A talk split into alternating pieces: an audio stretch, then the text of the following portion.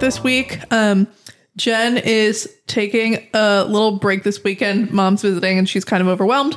So we, being my fiance and I, decided this would be a great opportunity to try to practice our own podcast. We've been talking about trying to start one and this seemed like a great opportunity. So, um, as you probably know and remember, I'm Malia, and my fiance is going to introduce himself. Hi, y'all. I'm Ben.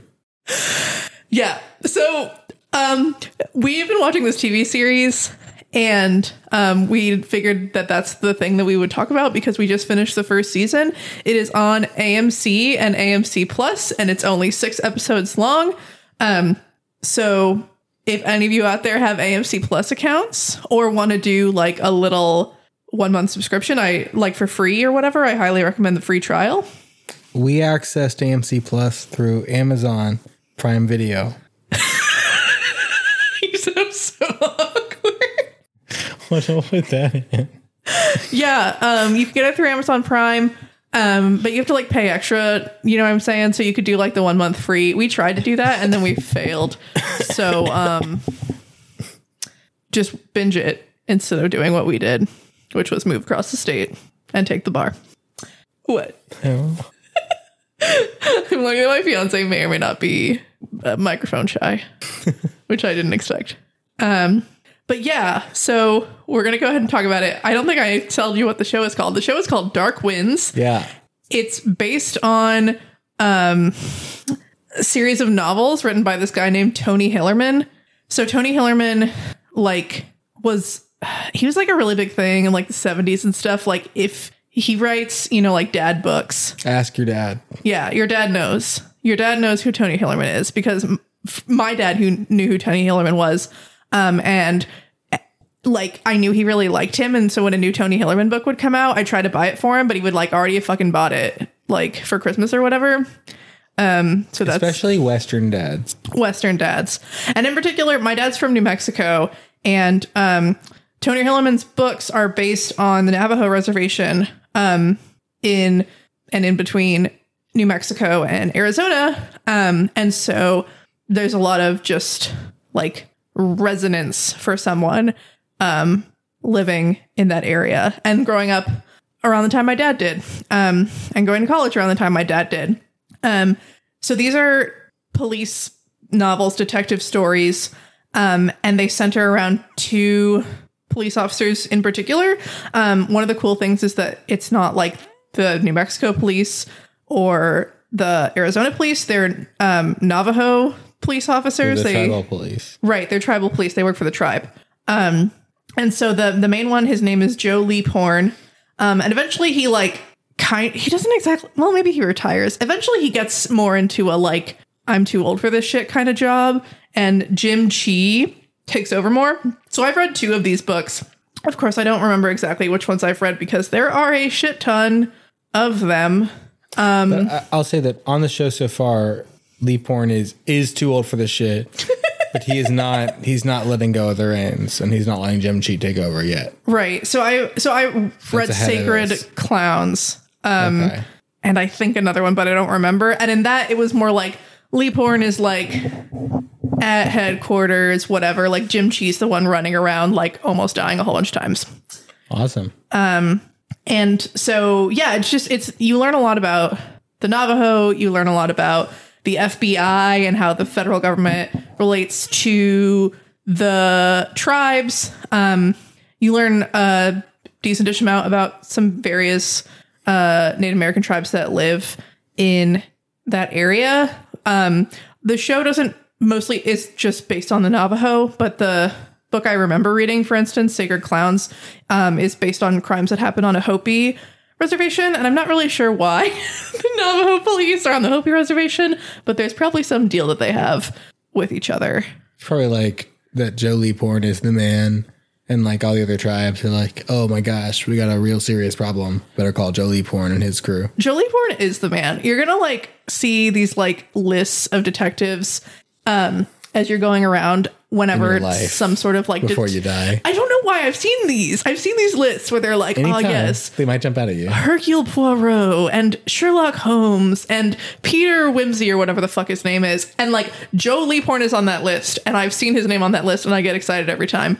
So now you two will get excited for this grumpy, curmudgeonly Dine man. Anti, um, anti-colonial, decolonial. Yes. What's the word? and yes. Good. Good. Good man. Um, but yeah, if I'm trying to figure out um what I don't remember which here, okay. I'm gonna look up more about the TV show and Ben's gonna tell you a little bit about the Navajo because I can't remember We're doing it live. Okay. exactly what happened. Y'all, this is a test run, so it's fine. Yeah. Well, so I wanted to talk to y'all about the Indians we call the Navajo, right? Um, Do you want to explain why you're saying the word Indian for all the oh. people that just like clutch their pearls? I hope no one's clutching their pearls. Indians say Indian. Some- and that's why I say Indian. So some Native American people use the term Indian and think that it's weird that people are weird about it. I think that it's confusing because there's a whole bunch of people who are called Indian who live on a subcontinent and they were Indians first and that is confusing. They were Indians. They were Indians first, babe. That makes sense. And um but especially in the legal context, it's called Indian law. Um, there's some shifts to calling it tribal law or Native American law, but a lot of, like Ben said, a lot of Indians call themselves Indian, and it's weird and complicated. But I mean, if you are Native American and you're like, "Fuck you, don't call me Indian," like you can tell Yeah, us. please let us know. Yeah, we're sorry. But yeah, I, I feel like if you say Navajo 12 times, people know you're not talking about the subcontinent. Uh huh. So it's not ambiguous at that point. Although there's a joke on the show at one point, sort of, where uh, a white guy says that somebody looks like a Native American Elvis or like an Indian Elvis, and the Navajo character talking to him says like Elvis was Indian, and I kind of thought that he meant like Indian, not Native American. No. But turns out that Elvis was maybe like a 16th Cherokee. I thought that was the joke, was that he was like part Indian. because the thing is, Like- in in in an Indian context, Indian never means subcontinent. Do you know what I mean? Sure, but they exist. I They deserve to be understand that. Wait, I think I think one thing is like this show is set in the 70s. Right. we it was a le- much less globalized world back then. If you didn't go to USC, you hadn't met an Indian. You know what I mean? Um, or if you weren't British, I guess, or whatever. You know. So, and it's I I know so many Indian people today. N- nothing but respect for them and their culture and their country. Um, but let me tell you about the the Navajo Nation, or may I say, the Dine.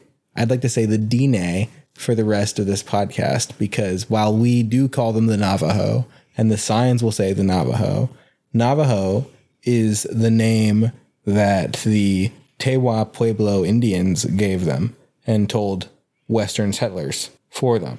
But the the people themselves who live on the Navajo res- reservation call themselves Dine, which basically means the people in their language. Um, they're a group of migrants who moved from Western Canada 700 years ago um, and settled in the Four Corners region, you know, like northeast Arizona, northwest New Mexico, southern Utah. Um, and like many tribes with reservations, they have an a interesting legal status vis-a-vis the federal government, where they share the federal government and tribal authorities share jurisdiction over criminal activities, and that's going to be one of the major themes in this series. But the Dine themselves, um, agriculturalists, the largest tribe with the largest reservation in the American reservation system, and um, yeah, I'm excited to talk about their culture with you all on this podcast. Yeah. Um, one thing we should have mentioned earlier, but that I will mention now, is that um, we really want all of you to watch this show. Um, so we're gonna try to keep the first part of our conversation spoiler free, and we will like have like a definitive break where we're like, okay, now we're gonna talk about all the shit that goes down in vivid detail. So um, yeah, you're you're safe until we tell you you're not. Yeah. And you know what? Malia's going to edit in a timestamp now, or maybe in a voiceover at the beginning of the episode, where she says when you can skip when you should stop listening for sure if you don't want to hear the spoilers. Yeah, Ben doesn't know about my editing, y'all. So it's a thing with Jenny. So Jenny never listens to our show, but she's convinced that I literally never edit anything out of it. Um, and so it's kind of become a running gag that I never edit anything out of the show, which isn't true, but we'll see. Um, there will definitely be a clear. We will definitely be clear, Yeah, well, I'll be like, shh. Or something like less You should edit that out. horrible to your ears. That's probably not going to happen. Okay. when we, if we do make a podcast, I've told Ben that he needs to edit it, I know, but for this one, she needs it. but I'm doing it because we have to get this out to the people. Um, so a little bit about this TV show. Again, it's on AMC and it's called Dark Winds. Interestingly, um, the Dark Wind is the name of a novel from this Series. series, but it's not the novel that this season is based on. Um, the Dark Wind is the fifth novel, Don't tell me. I it. believe. Don't tell me too much about it. We'll I haven't there. looked up anything about it. Um, there was a there was another adaptation called The Dark Wind uh, that I think was like a it was a f- movie they made in '91 Okay. about it. But yeah, so the And can, can we talk about the cast a bit? Well, first, I want to just say that this season is based off of Listening Woman, um, which is the third novel in this series. And skimming over the summary, like, yeah, it's it it seems pretty close. Like the characters, the crime, that sort of thing, are all kind of portrayed. It's not like a very loose thing. It's like, oh yeah, they're mentioning So the characters in the the, show. beginning of Leaphorn's life. This is in the middle of his journey. Yeah, I think that Is do you think Listening Winds is when Jim Chee was introduced? I think that might be true. Okay, and then maybe that really changed the series because you know a lot of times that that kind of energy with the partner kind of character can really change the track of it.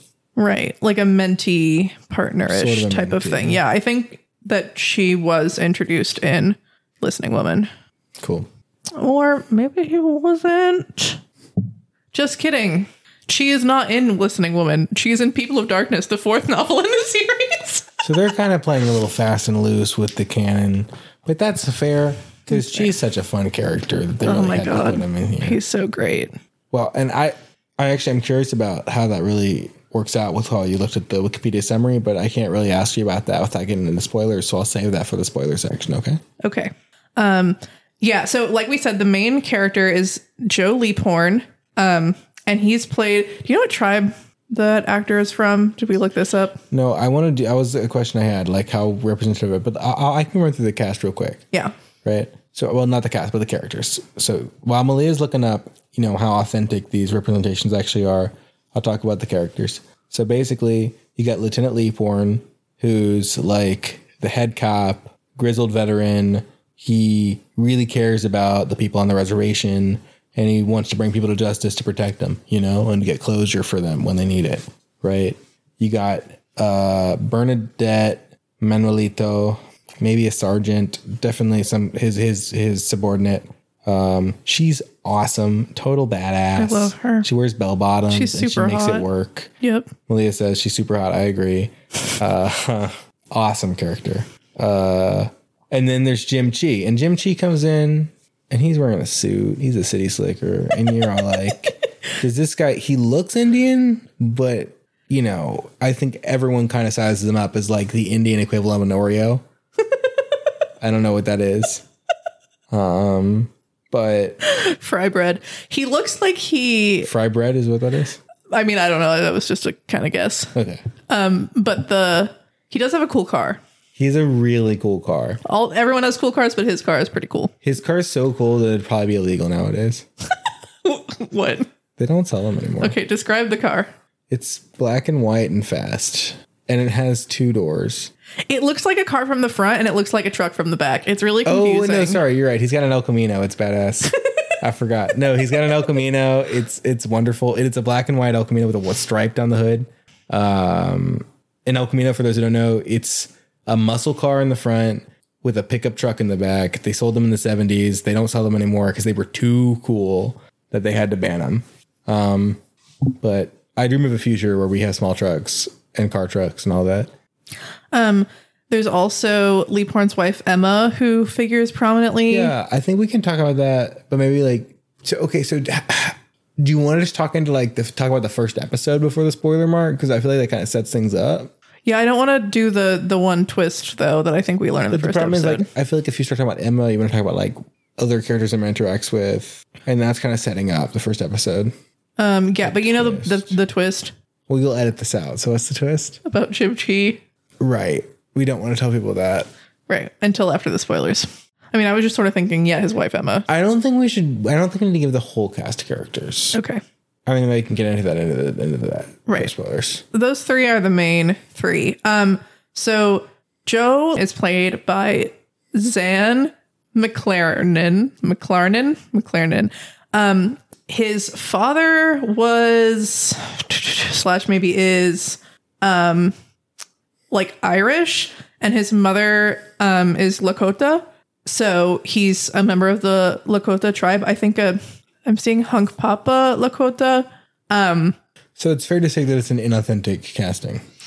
I think that they cast actual indigenous Native American people, um, but I don't think these people are all Navajo. For instance, um, Jim Chi is played by Kiowa Gordon, who is Kiowa?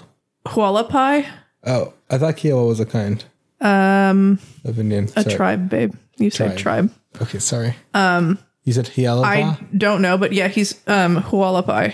Wh- oh, where are they from? Oh, interesting. Uh, Northern Arizona. so that's pretty close. That is pretty close. But it's interesting because like the Dine are the largest tribe, most populous tribe in America. And so it's kind of curious that they went with other tribes that they couldn't have found people there. But I mean, yeah, I mean, I I sort of see how. I mean, it's it, it's better than like having some white people do it. Right. And then um Bernadette Yeah. Manuelito is played by Jessica Matten and she's Canadian. Um so shout out to all our Canadian listeners. We love y'all. Um so yeah, she's First Nations and she's a member where did it go? Um she is of Red River Métis Okay, and the I think Saulteaux Cree tribes. My understanding of the Metis people is they're like similar to like m- like uh, Mexicans in a sense of like they're like a mixed people from like French settlers and natives. I want to say so. It's interesting that they they made her Manuelito like a Hispanic, you know, mm-hmm. because she's like sort of like the Canadian Hispanics. Don't quote me on that, but you just did because it's on the recording. So It's it's out there there for everyone. now.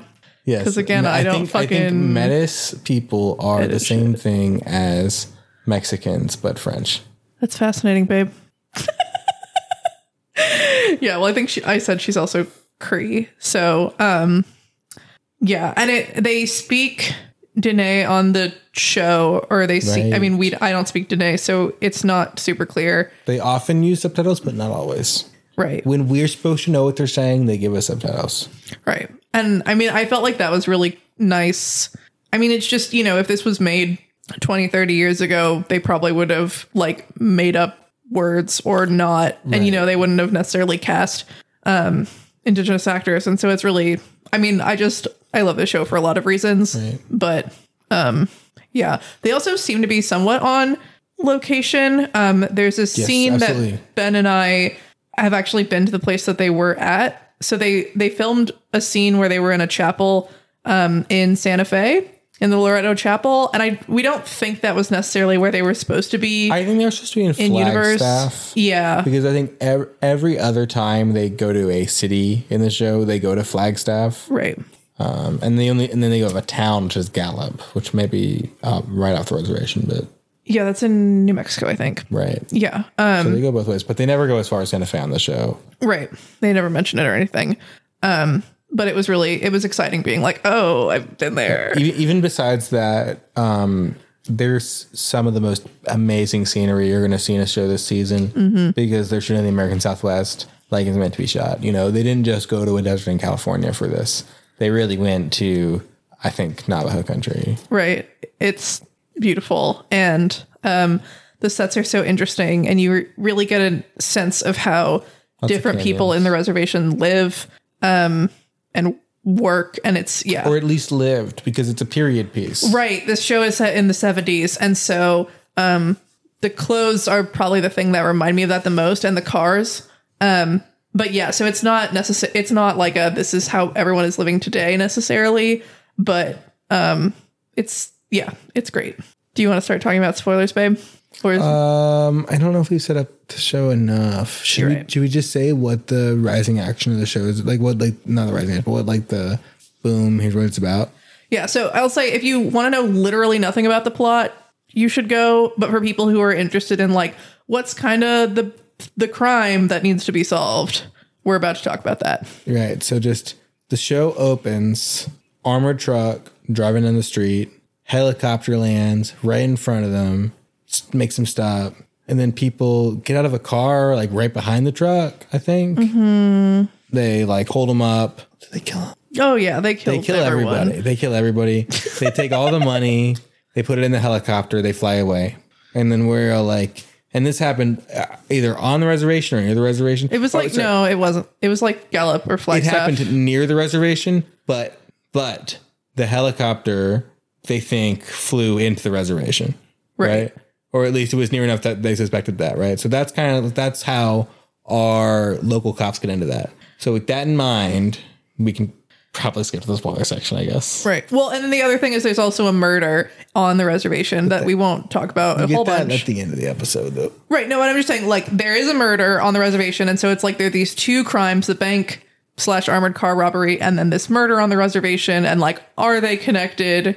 Signs point to yes, and yet the characters don't have a strong reason to know that. Um, and so yeah, how do we feel about? I think we should talk about spoilers now. All right, we're gonna spoil the shit out of this show. You should all go watch it. It's very good. Oh wait, before you, I'm sorry. One more thing. It has Rainn Wilson as a character, and he fucking sucks, and it's wonderful. No, so wait. I want to be clear. A lot of characters in a lot of shows suck. Um, Rainn Wilson delivers an amazing performance. He's a character actor. He does a great job. he does a great job. So go watch it. It's great.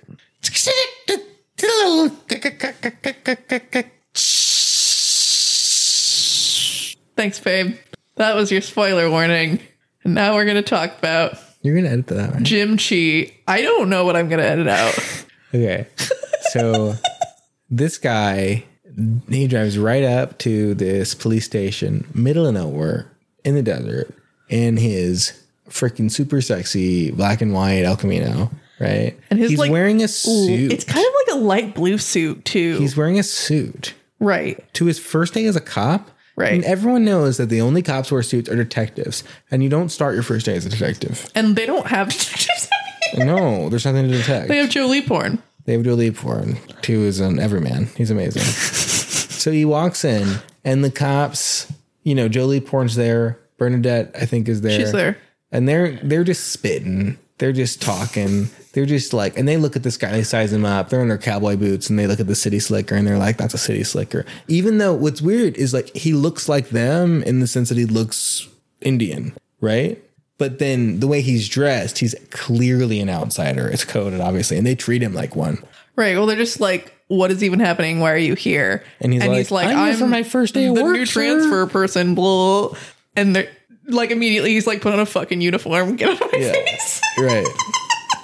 Uh, and so then he does, and I think Joe Leaphorn, who is this kind of like he sees this kind of older, kind of like uh he's kind of got a not like wrinkled, but like he's kind of like an old like face. He's been in the dry, sun a lot. Yeah. in the desert sun a lot, and he's got this this high and tight ponytail, Mm-hmm. right? Um, looks great It looks great. and uh, maybe like a hint of gray Mm-hmm. streaked through, but it's mostly brown hair. Um, and, it's, and a really, really dark complexion, Yeah. right? Like he's been tanned well in Yeah. the sun. We're gonna description fuck a lot of people in this uh podcast. I don't like that. I'm just trying to help people out. I guess this is the post spoiler section, so everyone's seen it, but uh, and then so Bernadette is a cop, and she has hair, and it's long hair. I don't want to talk about people now. You made it weird. I'm sorry. It's just he's really like they're all everyone on the show is really, really attractive. Yes. Um Uh, most people on the show are very attractive. Most people on the show are very everybody on the show. Okay, that's fair. Basic, like everyone who has a major speaking role is very attractive. Um, but yeah, so it, instead of like literally describing every episode We beat could do by every beat, scene in every episode. Would be fun. no, let's do like. l- Should we, we? Okay, I feel like I'm sort of reticent to get into spoilers. Here's the thing: Jim Chee is a lying, backstabbing traitor but we don't know that yet.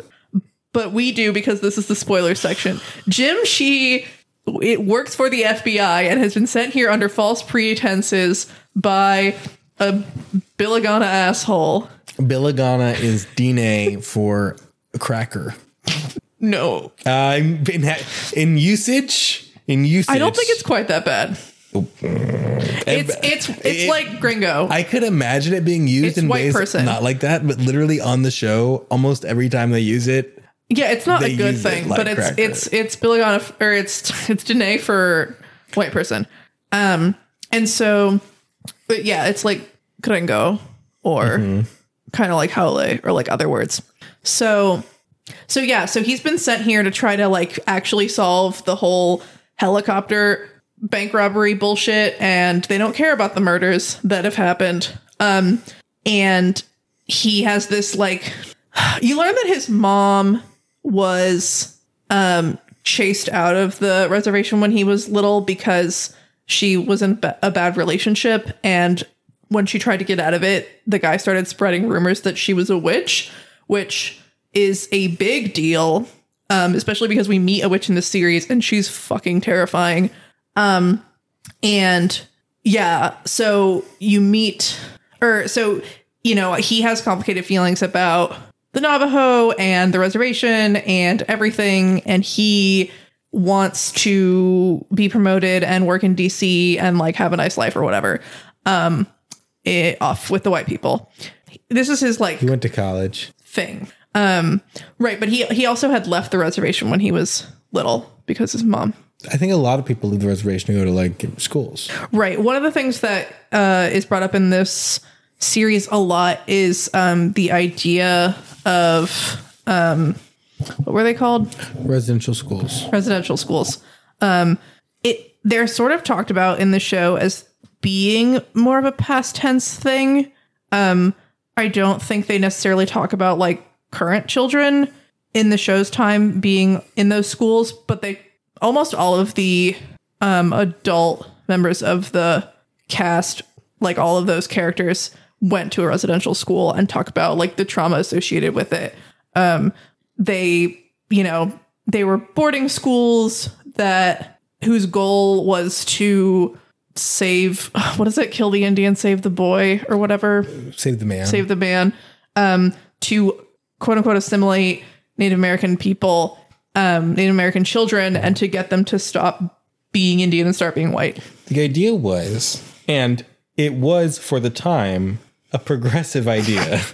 Henry uh, Theodore Roosevelt supported it because he was a progressive, which was that uh, Indians weren't fundamentally different from white people; that they were just raised wrong. So if you raised them white like white people, they would be white people. You know.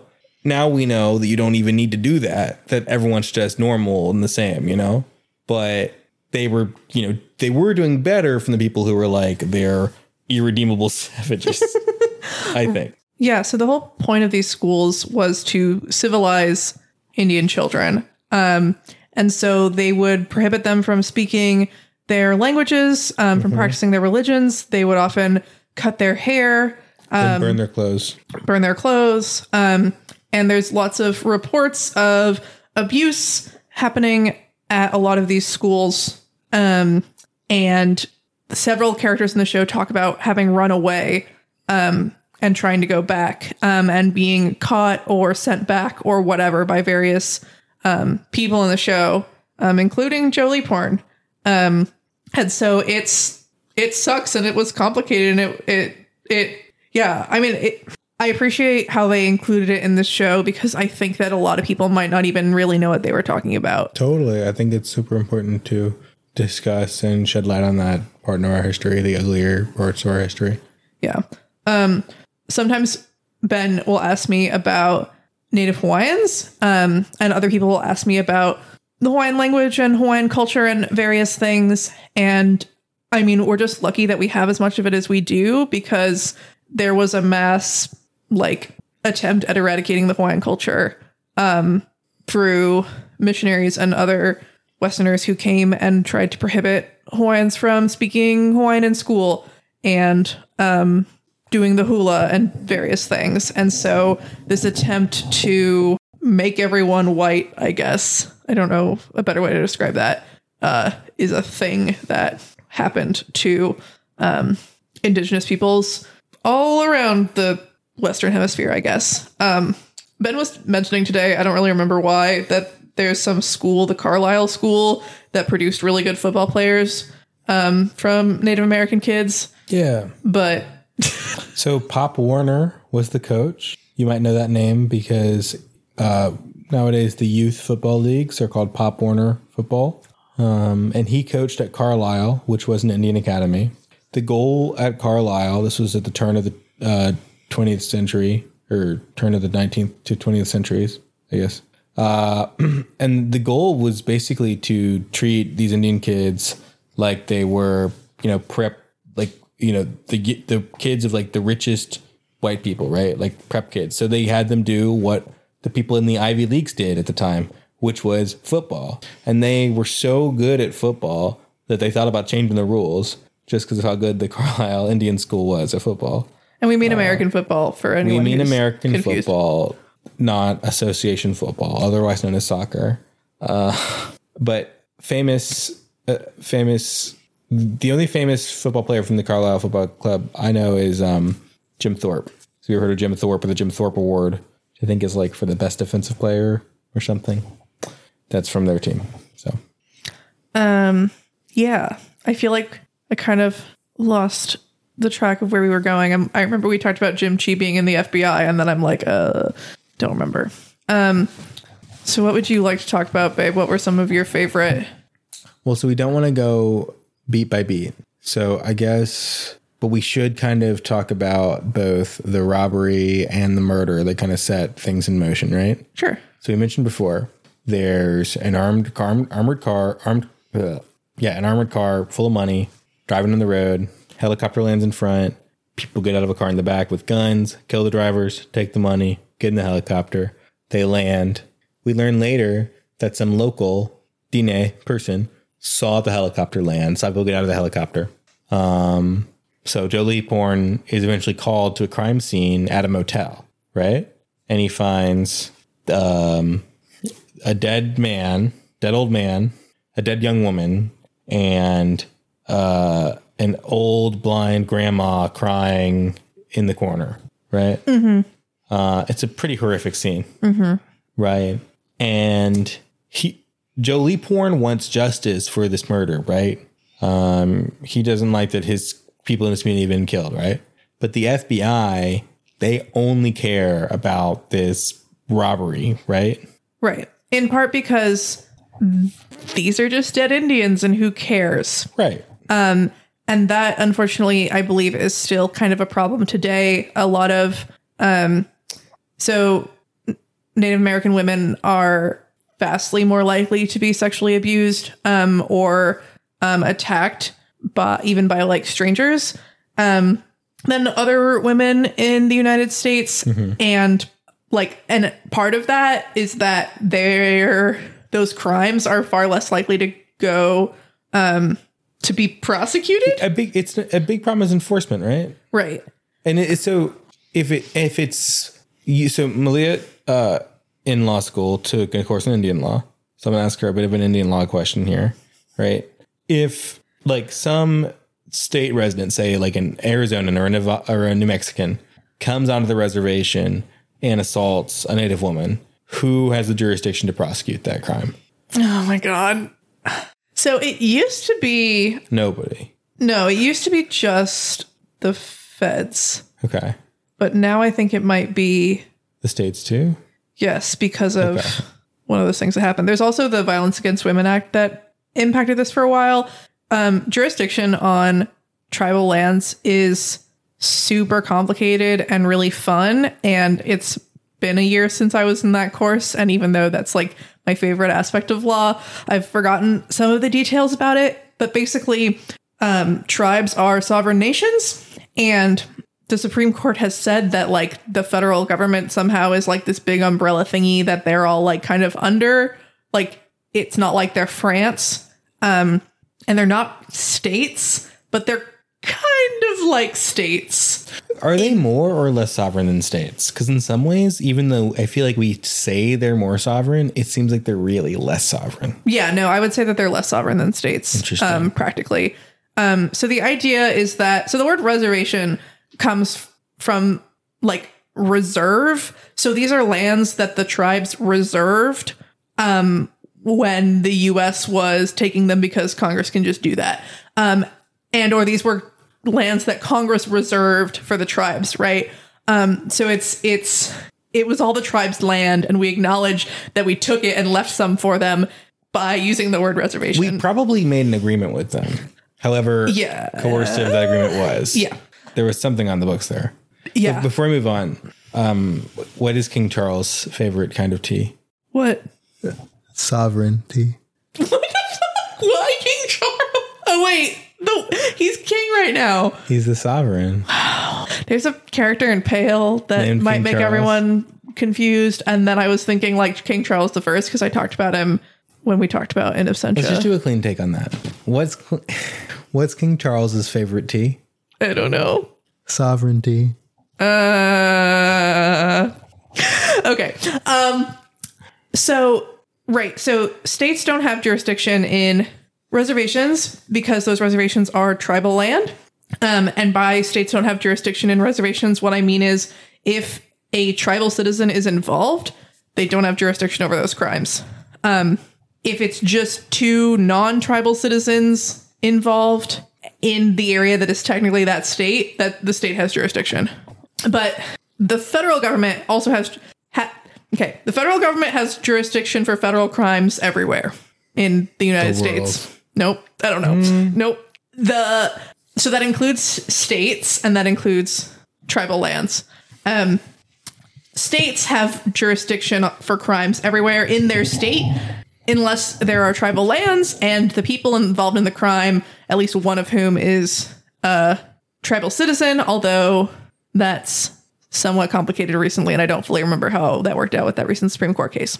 Um, and then tribes have jurisdiction over shit that happens on tribal lands when a definitely when two tribal members like are involved, the victim and the perpetrator. I think also when they're just the perpetrator. Um, and so it's really complicated and trying to figure out who has jurisdiction and when, and like when does the federal government step in, are all hard. But I, I asked about jurisdiction because my understanding is that, at least to some extent, the problem is like an under enforcement problem, right? And if mm-hmm. there's an under enforcement problem, the question is who isn't enforcing, right? And I understand that like the federal government, and that's a theme I think in this show, right, is the FBI not doing their due diligence, perhaps because of corruption or other reasons, right? Racism Right. not doing enough to prevent crimes, even crimes that are being committed by Indians against Indians, right? And if it's Indians against Indians, the only people who have jurisdiction are the tribe or and the feds. Yeah. And I think we should clarify we should mention that Another thing about when- tribes. if that because the tribes are in this like lesser position, right? Or is it it's because of like the law that Congress passed on them, right? Yeah. So what Ben I think is getting at is that it's so especially when this book ser- or when this TV show takes place, tribes can only sentence people f- up to one year For any crime. for anything. Right. So if Um, they get you on murder, dead to rights, They can put you in jail for a year. one year. Um, and a lot of tribes are okay with this because a lot of tribes are like, you know, small. Um, there are a lot of tribes that don't like basically they don't have the resources to like maintain prisons. Um, That's fair. and so for a lot of tribes, it's useful for the federal government to step in and prosecute um, people who commit crimes Right. and they don't necessarily want to have to deal with okay now we have to put this person in prison for 20 years and we have to like f- pay for that and all of that stuff. I think it's just relevant because it it shows why the federal government is a necessary partner in criminal justice on in the tri- on the tribal territories because the tribes aren't capable of long term um, incapacitation. Right. They're they're like legally not allowed to. Legally not allowed. they're to. also like they don't have the resources. Um and that, so they don't have the resources probably for police officers and other enforcement officials. We see that too. um there was a supreme court case that i do understand a lot more called um mcgirt. I don't remember who it was versus. Oklahoma. um and so that case came down a couple years ago and um so how, like i said it's mcgirt v. Oklahoma. Okay. Um tribes have jurisdiction over tribal citizens who commit crimes on indian land.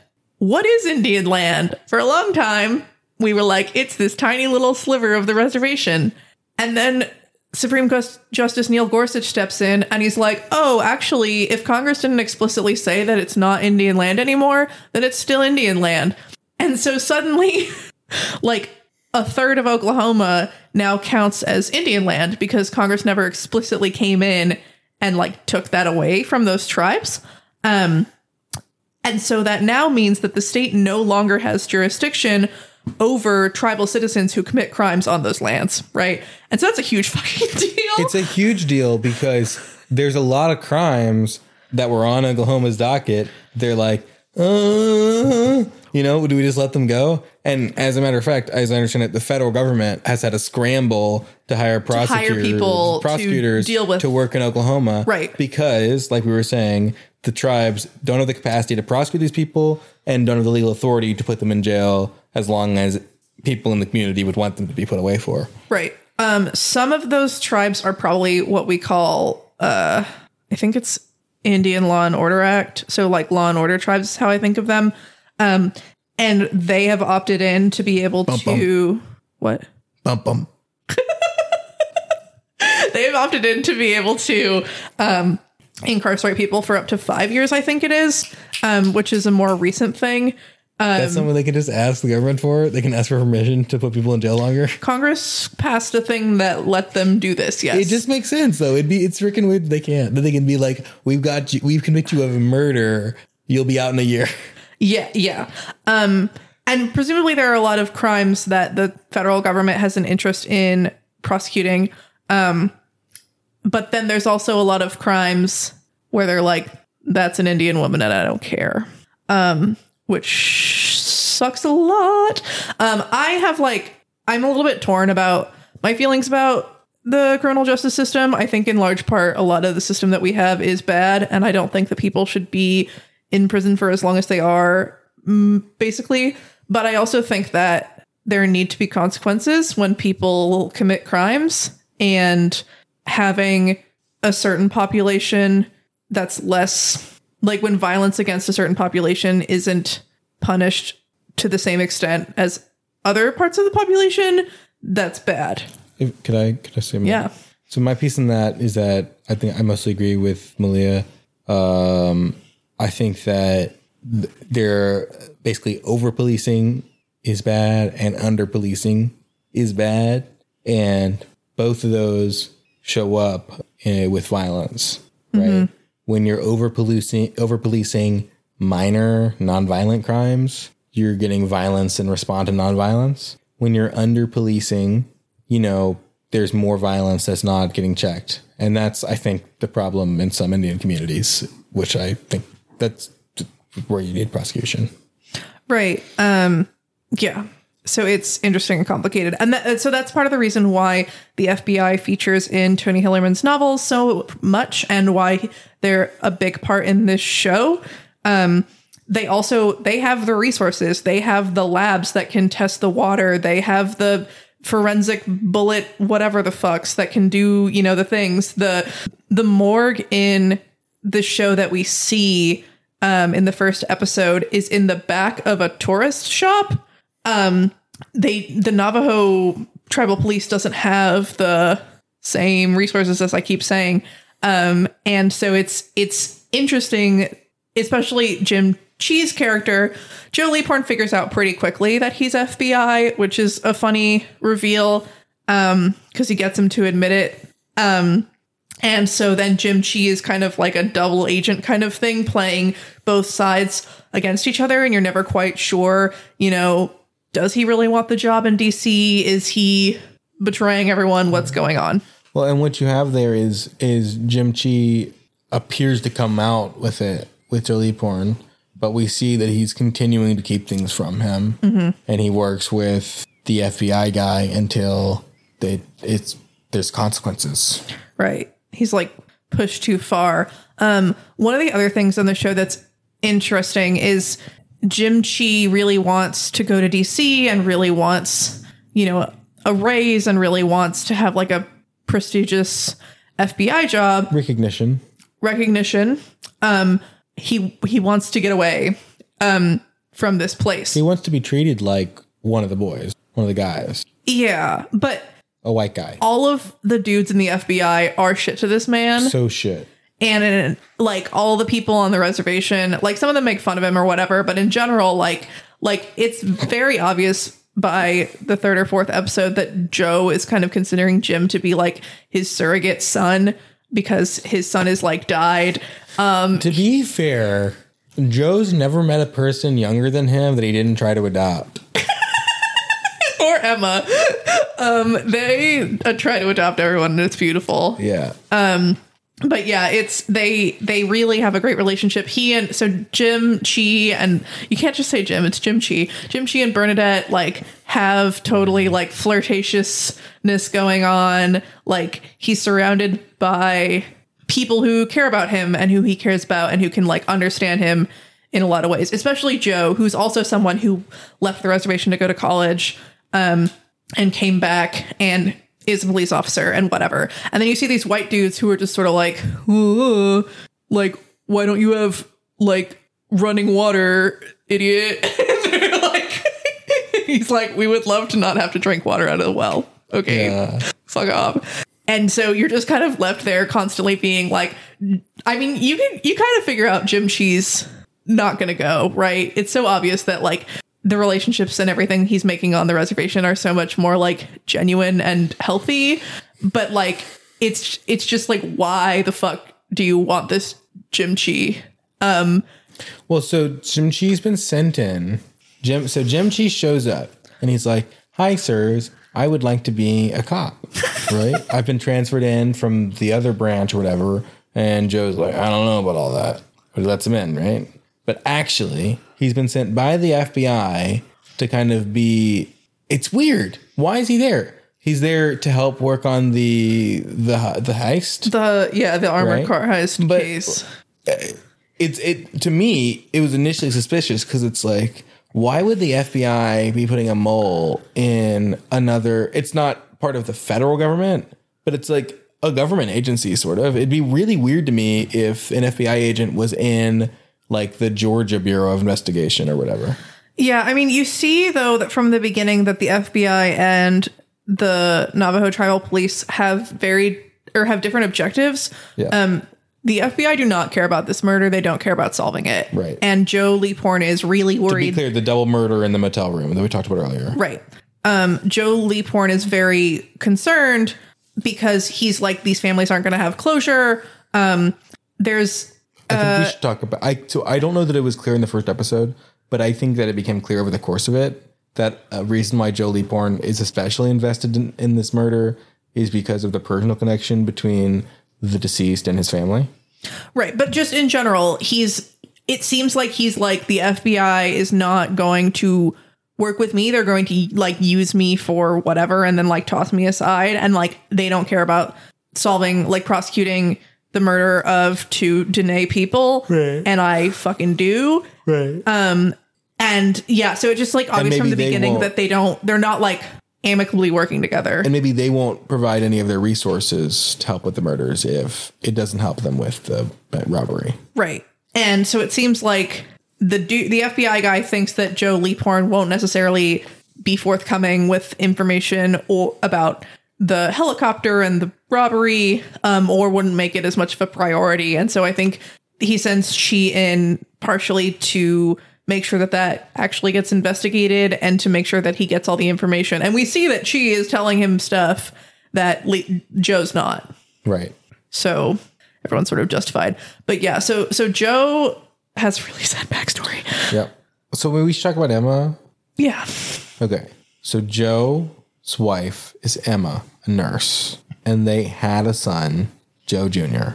Joe Jr. passed in an explosion at the local oil rig, Mine thing former oil rig, now a mine thing that he was working at. that he was working at. Um, he was dating Anna, who was the, victim in the motel, one of the two victims in the motel. Yeah, the young girl who's murdered in the first episode. Um, when she's there helping her grandma. So there's a there's that personal connection there, and we meet her father, who's one of the stronger characters in the series. Yeah, he's definitely a secondary character. Um, but, He's in most of the he's episodes. in most of the episodes. Um, kind of like the owner of the uh, touristy shop. Definitely a stronger and more important character than Lester. right, but I mean like Lester I love Lester. I love Lester. I love Lester. But yeah, um, Guy is in.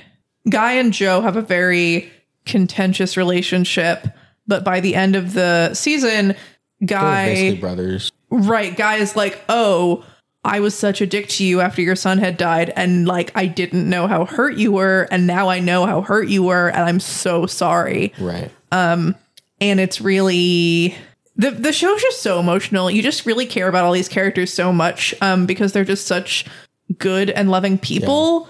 Um, even though you see them like fuck up and make mistakes. I'll say that they'll punch you in the gut, but they'll never punch you in the teeth. They'll shoot you in the leg a lot. These people shoot people in the leg or the arm a lot. It's yeah. It's if it's and and also uh, that's I think we should say maybe maybe you can transpose this up front. But as far as like trigger warnings go, um, there are mentions and depictions of suicide, uh, and there are depictions of graphic violence, people getting murdered and shit, uh, and that's ugly, and I don't like it, and I don't think people should do that to each other. Yeah. it yeah, I don't think this show like glorifies in violence. Um, unlike a lot of other shows. Yeah, but it's and it doesn't always show the exact moment when something really bad happens. there was they they they yeah. took exactly one moment to avoid that, and I think they used every basically every other moment. They just straight up showed you. right. But just I mean like when people get shot or whatever, it's not like s- zooming in and the It's not know. there's it's not zooming in. It's not slow mo. You don't see it splatter everywhere. Right. But you do see holes. You do see blood. right. You do see, and it's not. And I like I was saying, I don't think people should do that to people. And I'm not, I don't think the show is telling people you should. But um, just I want people to know up front before they get into it because like I know people. For me, it's very upsetting to watch that, and I don't like it at all. Mm-hmm. And I put up with it because it's such a great show. But if people who can't put up with that don't, Right. and again, suicide. You know, Right. Someone commits suicide on the show. Right. I mean, I don't necessarily say that too. We could say that, but just that's if that's not your thing, don't watch the show at all because you don't want to get invested into it and feel bad at the end. Right. It's not till the basically the end of the season. Um, but yeah, so th- Emma is Joe's wife and she's wonderful. Um, we learn that she only had one child because she was sterilized without her consent after her son was born. Um, in the first episode, we see her um, assisting a doctor who's talking to a young young lady, young girl who is pregnant. Um, she's like I don't know, sixteen ish. Um, and you can tell something's up, that she's being abused, that something's going on. Um, and you also hear Emma tell her in Dine that if you come and have your baby in the hospital, they will sterilize you without your consent after the baby is born, which is Right. horrifying and awful. Terrible. And another instance of how this show is raising awareness of various atrocities that have committed been committed against indigenous people in the US. Um, and it's a way that she really she like becomes a mother to this girl and really loves her and wants to protect her um, because eventually she's connected. She's the daughter of the witch um, who is helping the bad guys. Um, and Joe Leaphorn manages to convince her to come back to his house and stay with them for a while. And so, of course, that means she's now one of their daughters and is never leaving. Bernadette's also sort of an adopted daughter figure um, of theirs. Yeah, it's a little bit for sure. I think that's just kind of a natural. It's just like an energy that Joe has for everybody now that his son's gone. Right. Well, even before um, Bernadette was, she told a story about how she ran away from a residential school and Joe had picked her up and brought her back. Right. But something about that experience like led her to being a a cop. cop. And um, she takes care of some of Emma's horses. Um, and they're pretty close. They, her daughter, no, Emma's niece uh gets her period for the first time and goes through some sort of like womanhood ritual. I don't remember the name of it, but it was pretty cool. It takes place over the course of like a whole episode. For any fantasy fans, it was very similar to the first episode of Wheel of Time on Amazon. which is also a great show. Yeah. Um, Robert Jordan was probably inspired by Navajo uh, womanship rituals. Yeah, possibly. Um, or at least the creators of the Wheel of Time TV show are because we don't see uh, as much of Egwene's braiding or whatever uh, in the books. It's really cool. They, well, yeah, they throw her in the river. she floats down and survives. Right on Wheel of Time in the in Dark Winds. Um, there's a lot of she has to like make a meal with like masa. I think like really finely ground corn. It, it looked like some kind of special tamale kind of thing. Yeah. Um, and she also has to like run a long ways. It was fun. I think the women were chasing her, but they weren't supposed to catch her. It was kind Right. of like, it seemed like kind of a ritual. Right. Um, and so Sally, the young woman who's sl- slash like teen, I'm not really sure how old this girl is, um, who's pregnant and staying with the Leaphorns, um, really gets like enmeshed in the family and learns about the whole process and stuff there. But like, so for instance, Bernadette is invited to that ceremony and that like family event as well. Right. So I think she's like fairly close with them. It's fair. Um, such a beautiful landscape. I wanted to say we've talked about a lot of the characters so far. I really feel like the reservation is a character, uh, and it's in every scene. You know, um, but we're looking at canyons, valleys, ponds, lakes, quarries. Which you know that's not landscape. That's you know disturbed, but it's very beautiful. And having driven out in that kind of region, it it it holds up. Yeah, the a lot of the shots and yeah, um you you see them on the road a lot and there's just like there's no buildings around. It looks like Rango. Um, it's beautiful. Um and it really gives you a good sense I think of what living there in that time was like like I said earlier. That's something. It's it is a period piece. So you know the women are wearing bell bottoms and the men um, have mustaches. Oh Some yeah. have must not the not the not the Indians. I guess the white men have mustaches. White men have mustaches, yeah. Um, Rainn Wilson. Oh my god, let's talk about him. I think we should talk. It, I'm. Can I talk about Rainn Wilson? yes, you can. You love him. I love Rainn Wilson's character. Rainn Wilson plays one of those characters where you could just read a whole book or watch a whole show just about him. He's so fucking awful. His name is Devoted, name's Devoted Dan. Dan. He runs a used car dealership in Flagstaff where he's devoted to three things. First of all, our Lord and Savior Jesus Christ. Second of all, his beautiful wife and his two children. Third, getting affordable deals to the people of, you know, northeastern Arizona and northwestern New Mexico. Getting you a glorious car at an affordable price. Thank you. And fourth, and what he won't tell you in the ad is fucking anybody that'll walk into his van. And also gambling and also drinking. and also gambling and also drinking. He's not a great man, but he is a he's not a good man, but he is a great man. Sorry, I'll say that. he, he's devoted Dan. He's devoted to all these things. And so he, we, we get a really great commercial um, that he does where we learn all that information about him. Um, and then later on in the show, we see him film that commercial, which is great. Um, but yeah, so the the bad guys have How about the antagonists? Okay, the Buffalo Society has um, started blackmailing him to try to get cars and for him to launder their money um, because they take pictures of him cheating, like having an affair with some woman in a van. Right. So the Buffalo Society are the main antagonists on the series, right? Uh, they have several kind of Confederates they work with, but the two there's two main guys there.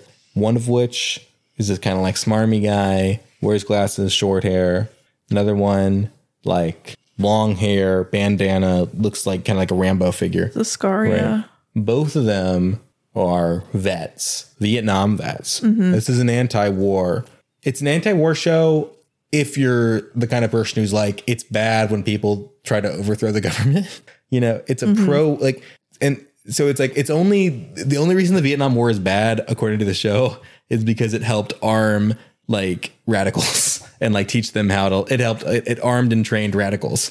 I don't know that that's fair. I think that these it Do you think they were broken by the war? Is that the argument? I think it's like these two are bad people and they do really really bad things, but No, no, wait, hang on. I said I don't want you to go there yet because I think there's but, an argument. But I think that you agree with a lot of their motivation, um, similar to like some stuff that is happening in Pale, where you know maybe We're out of your main character and an antagonist like have a similar goal, you know, which in this case is like the the glorification of the Diné people. yeah i don't know if glorification is the right word but yes like they they want to help their people. They want them to like come out from oppression. They want them to thrive. They want them to succeed and um what's the they acknowledge that white people have fucked them up I I think it's sort of a Black Panther situation.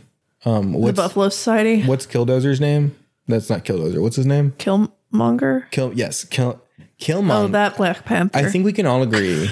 I think we can all agree that Killmonger in the movie Black Pan- Marvel's Black Panther was right, and he they made they the, they actually wrote the movie to have him kill people in like a really like fucked up way. Just that you wouldn't that like you wouldn't root for him. If he did his whole thing, but he was like he shot like electro whips at people that like bound their hands, and he never just fucking killed a guy, then like everyone would be like, Killmonger should be the Black Panther. Rise up, you, you know, uh, global South. You know, I think that Killmonger is more right and more sympathetic than the Buffalo Society, especially James Tso. So James I agree. So um, spends the first like three or four episodes masquerading as his twin brother, who is a Catholic priest. Ben has a theory that he can explain right now. So they make a big deal about there being two so brothers, right? There being twin brothers, one who wears glasses and one who doesn't wear glasses.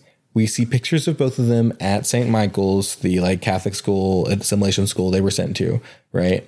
Um, but we also see a mugshot of James Tso without his glasses. Uh, maybe it's standard procedure to take your glasses off in a mugshot. Right, James is the one with the glasses, and James is he's the the, one has the naughty kid, and Benjamin, is the Benjamin is one without be- glasses who becomes a priest. the real one, right?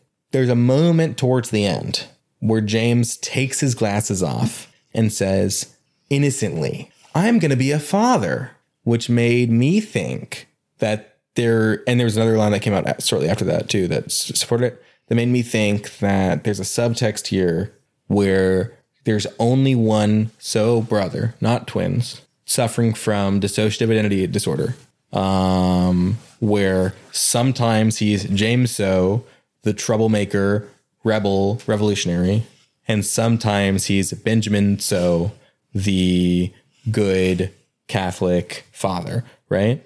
There's the two other points of evidence I'd want to bring to that. Number one, there's a letter that was supposed to be mailed to the brother that was saying, Hey, uh, your brother's up to no good. He's up to his old ways again, right? If it's a Jekyll and Hyde situation, that could have been sent to the actual person who was Jekyll and hiding. You know what I mean? Right? Three, he said he hears ghosts and that's what's motivating him, right? He said that at the end of that line. And I feel I, I'm not a psychiatrist, not a psychologist, very limited experience with this kind of stuff. I want to say that though, that some people who are like have the multi personal disorder thing, DID, dissociative identity, also have the hearing voices thing. related to it. Yeah, that's like never textually confirmed. Um, I think it's an interesting theory. I think that there were two of them at least when they were kids because I don't think St. Michael's would have had two different files on the same child. They were very supportive. No, they weren't, babe. Then they were very confused. They were as confused as we they were. They were super confused.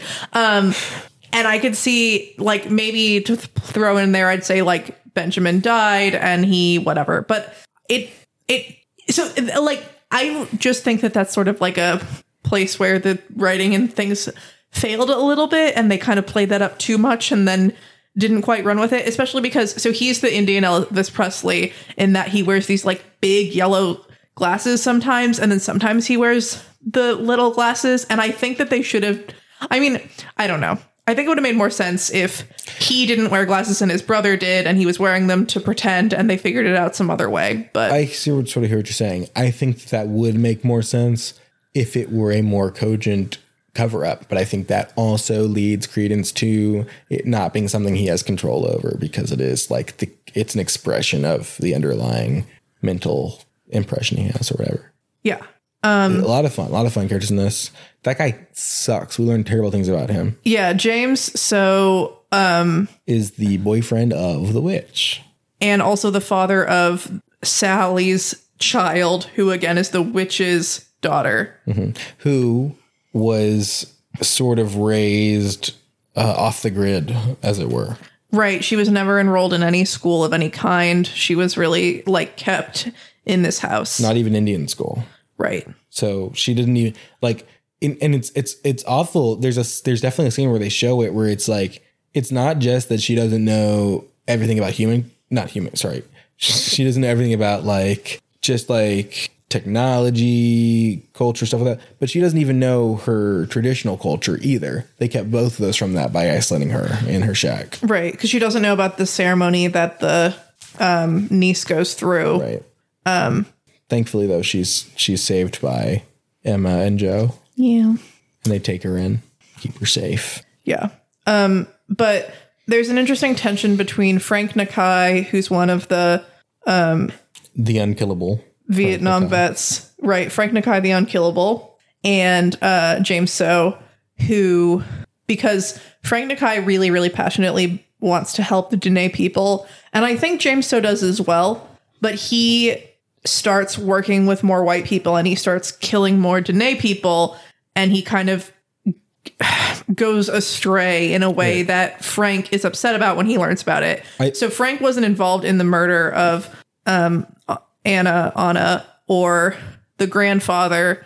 Um, and he becomes upset when he learns that this has happened. He didn't. Yeah, he didn't know. He still at the end he wasn't sure. You know what was Believed real, right? who was involved. yeah. Uh, because the father, father so denied it. Um, did we ever get closure on the cause of the explosion and all that, or is that no, No, so I I think there might still be mysteries left for season two that have been set up here because so basically I, I think we should go back and we should talk about the explosion and all that, right? So uh, his son died in an explosion. Joe Lee Joe Porn's Leaphorn's son died in an explosion at the oil rig, right? The oil rig's been drained and been bought up by an eccentric uh, Dallas type, um, not like the city, but like the show, um, who's going to run a mine there for uranium, right? The Buffalo Society's plan, allegedly, was to buy up land around the site to choke off his ability to mine for uranium, right? I guess so they could mine for uranium. At the same time, though, they had all this cash. Were they trying to, and they were trying to get the cash to Mexico. So were they trying to get the cash to buy the land, or were they trying to get the cash to go to Mexico and just get the fuck out of this business? Mm-hmm. You know, yeah, it was a little.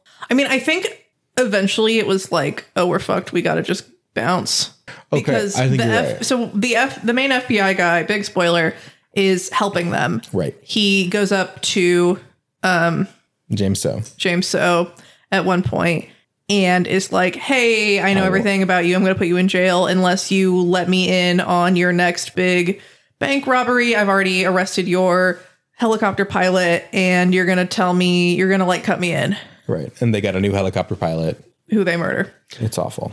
Um, but yeah, so he's so I think at like earlier on um, before the final showdown confrontation, they have good reason to believe that they're not going to get caught because the head FBI guy on this investigation is helping them. Um, and so Right. I think they changed their strategy after they get so much pressure from the local cops. Right. But yeah, there's this weird thing where like Frank Nakai, we see in a flashback, has like a premonition while on peyote that the mine explosion's going to happen. He tells Gus, um, Anna's dad, Guy. Guy, sorry, he tells Guy, Anna's dad, the um, Anna again being the girlfriend of Joe's son, to not go to work because he thinks something bad is going to happen. And he doesn't, and other people don't, but six Diné die that day. including Joe Joe's son. Jr. Um, and so, uh, you know, it seems really sus, and you're like, oh, he must have planted a bomb or whatever. Right. But then, like, But they then- keep bringing it up as reason for why they're so angry because their people died, and so it doesn't seem like that happened. it's really weird because it's like, yeah, Nakai is really angry about it, seemingly sincerely. And also, Guy in the same scene when he like makes up with like Joe and he's like, Joe, I'm so sorry. I didn't understand your pain. I never could understand your pain until I did. And I'm so sorry. He tells a different story for why he didn't show up to the rig that day. He says that it was because there was a geologist named Lebec who found uranium and told him or and other people, but not everybody, not including Joe's son, to stay away from the rig for some time. and that some people were like getting sick or something, and it was unclear to me how that related to the explosion. right. But because we see the explosion happen Right. on the show, it's not like there like wasn't actually an explosion. He was saying he was saying that the, the sickness was happening. That's why the geologist was there. The geologist was like, "It's uranium," and he was saying like, "While we're figuring out, stay away." And then the explosion happened. It's weird. it's weird and doesn't quite make sense. And then like we never follow up with like Lebec or anything, and that could be like a season two thing. I hope so. Um, But we do have kind of like a closure moment at the very end of the season where they finally burn um, Joe Jr.'s varsity jacket. I think there's something with Navajo about they they have a lot of superstitions and beliefs about death in particular, from what I understand. Um, and one thing that I enjoy about the show is they're not like, "Hi, white people, we're here to teach you about everything." Like some of this stuff, it's like if you don't get it, fucking Google, like figure it out, Right, Google it. right. And so, like, they give you enough to make it be like, "Oh, there's something about death. There's something about whatever." Like, I'm pretty sure that um, it's very important for the Navajo to bury the belongings of the person who died. Um, just based on this show. And so this at the end, burning this jacket is a nice like symbol of closure. Right. And I think just some like some some background on that. Um the Diné people and the Apache are two closely related people groups who uh, migrated from Western Canada uh, or Eastern Alaska uh, like 700, 600 years ago, right? And supposedly, according to the legends of the people up there, these people were like, they just disappeared. They were like being harassed by other groups and they just disappeared one night. And so I think part of that is like kind of the history they've had, you know? Yeah, but so it feels like there's kind of this closure with the Joe Jr. story um in terms of like we're burning his jacket, you know, we're we're And not a, like he's got a new family now. Right, not like uh fuck you, Joe Jr. Bye. I'm never gonna think about you again. But just in terms of like we're kind of healing. Right. We're you know we're fine. We we have this He's got more people to love. two new daughters, and soon to be a granddaughter. Grandson, Oh yeah, this boy. yeah. Um. Right, but it, but like so that kind of felt like a nice resolution of like the pain that these people are very obviously like very raw still dealing with three years after their son's death. Um, and so then to have next season be like, let's avenge his son's death seems a little weird, but also I'm here for it. But I just, uh, so that old man, it's there's something sus there because like if if there's an awesome uranium deposit, right, and someone else has an oil deposit there, right, the oil deposit blows up, right, and now the uranium deposit is free or cheap because the, there's no oil there anymore, you know. That's super. That's what someone would do before they bought it up. Do you know what I mean? Hmm. Right. So Okay. like, Yeah, no, that's fair. he says, I don't know anything about it. And maybe he doesn't, but how did that happen? How did it get blown up by a malicious actor, but it wasn't for profit? You know? Mm-hmm, mm-hmm. Now, it, the one thing I'd say about that, and it's weird because the Buffalo Society, well, they're actually not all dead, right? But Spoilers. so the Buffalo Buffalo Society expresses that like they're buying up the land around this guy's uranium mine because he need he needs to work with them because they're gonna they even if he owns all the stuff under the land, they only Diné can own the surface, which I don't know if that's true. That doesn't sound right. That like they aren't allowed to sell the surface rights, but they can sell everything below it. Seems like they would go together. yeah, I don't know enough about real and mineral laws. But presumably, like in any market, right? If you have people who buy up land and then promise not to sell, that could be a real problem to a developer. Right. Right. So they could choke them out. They wouldn't get an easement by necessity. right. Uh, so why would they do that? Right. In one scenario would be if we make it so you can access your land, it'll be worthless. You'll have to sell it to us. Then we'll get the uranium. Mm-hmm. Right. But if that was the case, shouldn't wouldn't they have just bought it with the first bank money they stole instead of letting him buy it? You know? yeah. So maybe it's the whole this is our land, it's sacred. You can't come on our fairground. We're gonna dress up to scare you off, Scooby Doo style. you know? Yeah, that's true. But James Tso is dead. Right. And Frank Nakai is unkillable. Right. Frank Nakai is unkillable. I so okay, I want to talk about magic in this show. Um another thing that's never fully explained it is I would say magic is real in this show. I am withholding judgment. Can we do you remember what was the thing that was magical in the first episode? So in the first episode, Bernadette. So and then the, so part of this is like only certain characters really experience the magical Only women. stuff, and Frank Nakai who can't be killed. I don't know that that we need to we need to keep talking about that. Okay, um, He did seem like he was shot through the heart or something or the lungs or both. he seemed to have died. Anyway, um, Frank. So so Bernadette is the character who struggles with the like witch the most. They're like she's her primary antagonist, kind of. She goes to that house the first episode because she's checking in on Sally. Emma has asked that she check in on this girl.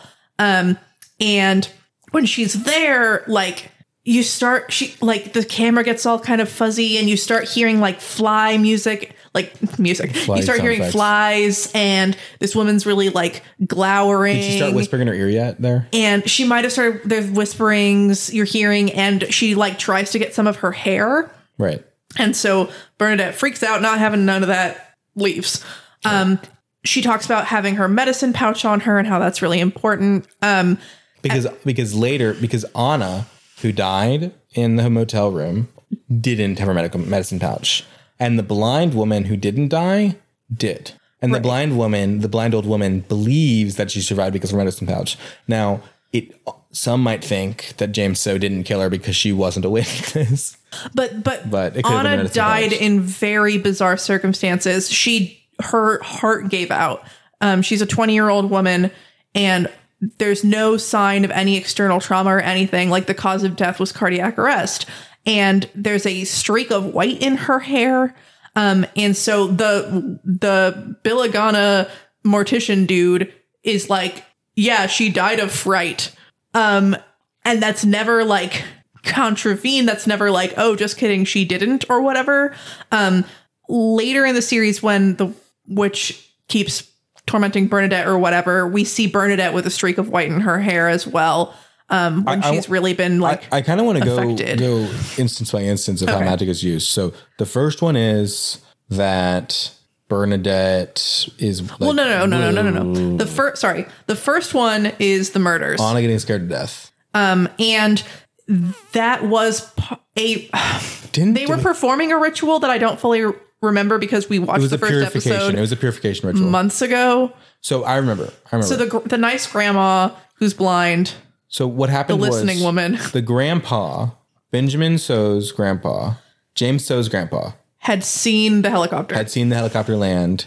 He had come to the witch doctor. No, well, the medicine woman. the, right? Yeah, A witch the doctor. listening woman. apparently i learned this today witch doctors are like they go back in like western tradition and they're actually the and other traditions too they're people who diagnose curses Cool. they're the good force against the witches Oh, you go to the witch doctor because a witch cursed you the doctor of the witchness, Right, right. like an ankle doctor. Right. Or And so in Eng- apparently in English times you would call in old English times you would call this a cunning person. Huh. And that's what they would that, that's the old term for them, cunning people. And they would do that because they could see the witch stuff. cool. Yeah, fuck witches. In this show, definitely. Um, well, okay. When I say fuck witches, I don't mean fuck like cool witches in like Harry Potter or whatever, or other or other non-problematic properties. I mean when I'm defining witches as people who use magic to do malicious things to other human beings, like in folklore or here, you know. So for that definition of witch, people who are actually going around cursing, fuck witches. I think we can all agree. right. But so so the listening woman is doing this is going to do this ritual for this man to help figure something out that I think I don't to remember. like help him just like deal with, With- what he saw, right. purify himself. Um, did James so like take advantage of Anna Anna? Is that a thing? Someone said something like that. That like he violated her, but they might have just meant by like he killed her. Yeah, I don't think they, I think they would have mentioned that when they were talking about the state her body was in, and they were sort of like, yeah, literally nothing was wrong except her heart had given out. And you think that means it was magic? Yeah. Because I, I hear you. We've seen that the witch doesn't have the power to just kill people because she would have done it to more people than she did. For instance, the other one, the second time she uses magic, she just makes Bernadette. The Right. third time, it's the bite, right? Well, okay, yeah. So the the I think the third time we see it, there's this character named Wanda, and she's in on the conspiracy, and they don't trust her. And she's possibly Lester's wife Um, Yeah, it's unclear. She works at the store at the up. very least. Um, because Lester's not in on it. He's a good guy. And so she gives James, James makes her give her her hair clip, which has some of her hair on it, and the witch uses that hair to get a black widow spider to bite Wanda in the neck. A big one. Yes, which sends Wanda into a coma. Um, and she we see her come out of her coma right after the witch is killed. Is that after? Was she bitten after she was threatened for fucking up? Yes. So do you think that part of that might have been? I, do you think that that was accidental, or do you think that she realized at that point that she'd gotten the wrong hair? Because she was trying to get Bernadette's hair, but do you think that she was trying No, to? no, no. But we see. Okay, so James explicitly asks for her hair clip, and she gives it to him, and we see the witch use that hair clip to do the Wanda's thing. hair clip. Wanda's hair clip. So Bernadette didn't. So so sorry. The witch didn't think it was Bernadette's hair. No. Okay. So right. So that was a we don't trust this person anymore. She fucked up, and also we're silencing her with poison. Right. Okay. Um, which could be magic, And could be a coincidence because she was by the wood thing that they knew maybe had black widows in it. or maybe she went by and put her like fucking pet black widows up in the woodpile beforehand. Interesting. I'll say that a little louder just in case I didn't come through in the mic.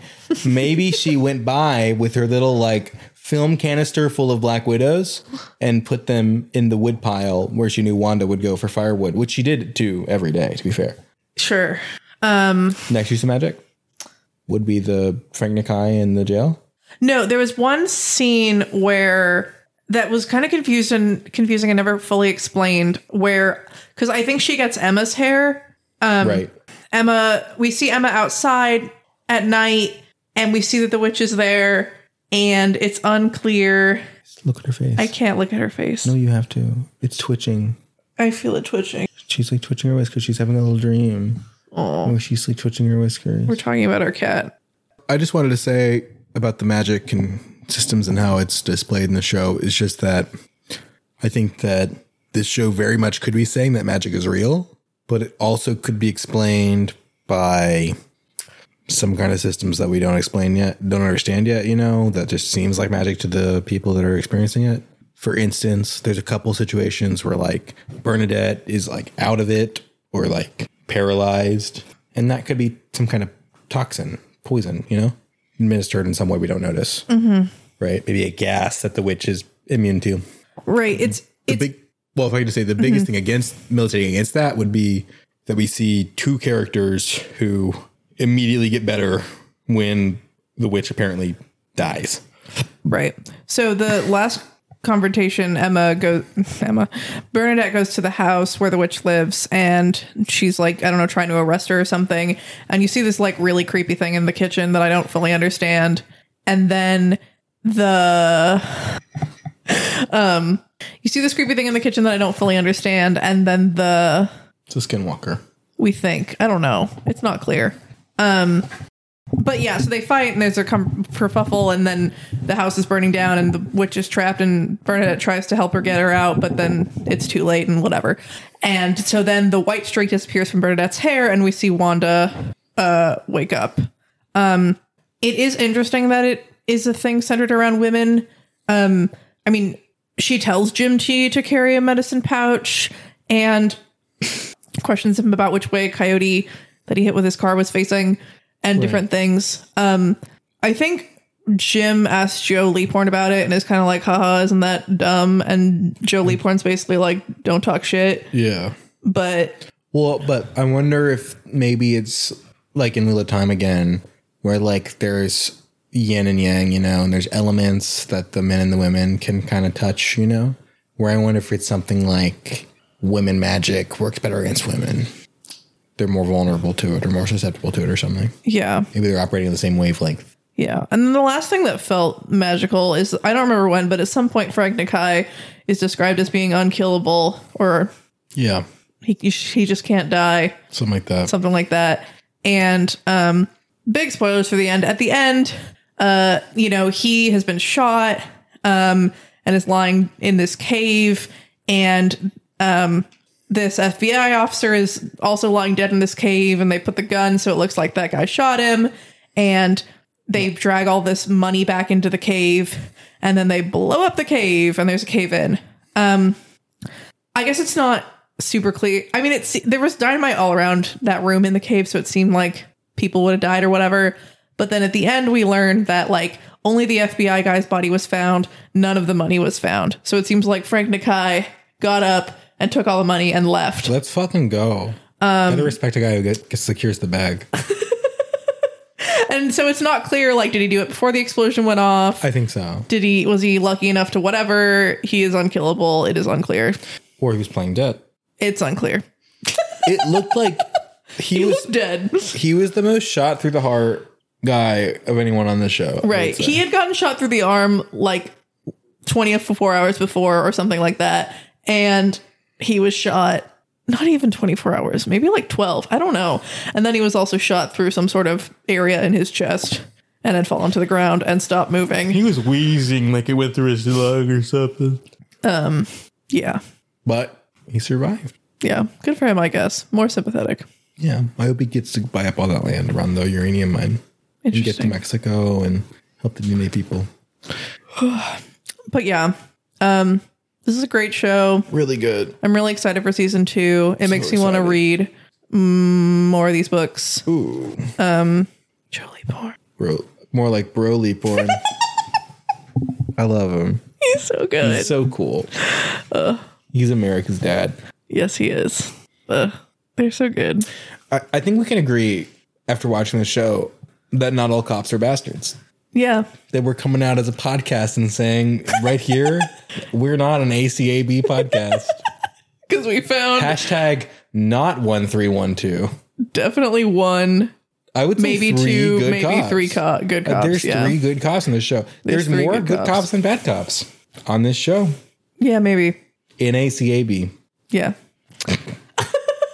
There's always that. Um, but yeah, so I guess that concludes our fun trial Awesome. episode. This was a trial episode of a series that we're calling Tis the Season. I like Tizza season. Tis the Season. Tis the Season. where Season. we watch the first season of different shows and we talk about if we like them or not. We were thinking about doing this with just pilot episodes, but we watched this whole show. And Um, it's better because it is. Yeah, we're also considering watching a whole big long uh, series that we're not going to tell y'all about exactly because we aren't positive whether we're doing it yet. But we would love to hear your feedback. Um, this is our first time recording a podcast in the same room with someone and stuff, and so we're not sure. Like, you know, if you have questions about the sound, we obviously didn't write up like a good intro or whatever. Um, that's Egwene rubbing Ben's microphone. Um, we obviously didn't write up a good like intro and stuff and we'd have more things polished but you know do we have good vibes. Should Ben not hold his mic and make horrible sounds in the middle of the So- episode? She touched it for a second, and there's like a thousand strands of hair. okay, but just put it down, babe. I'm sorry. I don't want to ruin the outro.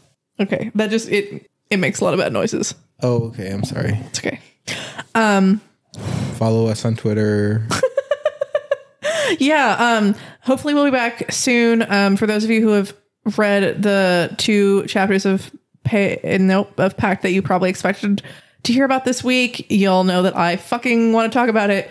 Um. And I'm very excited. So hopefully, uh, we'll get back to that soon. It's uh not super clear, but yeah. Uh. Let us know anything you want to let us know about. Comments, questions, concerns. Yeah. Um. And No. You. Yeah. Sure. Well, so you can tweet me at Bonobos, B E N O B O S E. there's an e at the end. Yes. Okay. And uh, you can mail us stuff at. My phone number is. Okay. Malia edited those out, I hope. um, You can follow Pale in Comparison on Twitter at Pale Comparison. And you can send us emails at paleincomparisonpod at gmail.com. Um, you should donate to Doof Media um, at patreon.com slash Doof Media. There's a lot of really cool podcasts. Um, and Ben and I are hoping to start another one. We just bought this fancy mixer. Um, and so we could try to actually do this at all. So uh, your support helps us do cool shit like this and hopefully provide a lot more content. Um, we're hoping to figure out a fun uh, bonus show just for patrons to reward all of you who do support us because we really appreciate all of you. Um, also support Wildbow because he's great. Um, and Ben needs to read stuff. That's one more thing. Yeah. Your homework for the week is identify a bird in your neighborhood. What does identify entail, Ben? Look at it and figure out what it is. Like what species? Sure. Okay. Um, Ben loves birds, so talk to Ben about birds. I'll try to get him to join the Discord. Um, also, uh, Doof Media is currently hosting a contest. Um, it's the Wildbow costume contest. So dress up like a Wildbow character or concept or Wildbow himself and take a picture of yourself in that costume and send it to fanart at doofmedia.com by November 4th. Um, really excited to see what y'all submit. Um, this is one of the most exciting parts of the year um, because of this costume contest, which sounds kind of silly. Um, but we have a small but mighty fan community, and it's nice to see it thrive. Um, shout out to Belegtal and Tommy B, I believe, who hosted a meetup in Ottawa recently. I would love to join someday. Uh, if we get enough patrons, maybe we can do like a doof con. That would be awesome. Yeah. um, we could have a booth, a booth at Doof, We could a Doof booth. doof boof. Um, we'd have yeah doof boofs panels. Uh, maybe we could get Wildbow to come like tell us all about how fucking cool he is. Maybe we could get Stephen King, except not really. Um, maybe we could maybe we could get Elliot and Ruben to fly from down under and share their thunder. Ben is totally checked out by this point. Okay, I thought you were doing your own outro. I'm sorry. I don't know. I'm just I didn't rambling. realize there was a yes ending. Okay, y'all. Yes I- and. I've realized it's hard to be the main host. Um, Jenny is always like, "Oh no, I'm just talking. Stop me, Malia." And I'm like, "Yeah, okay. It's fun that you're talking, but also, what if you just stop talking?" And now I'm here and I'm just talking because, like, how do you end a podcast? I suppose you say thank you all so much for listening.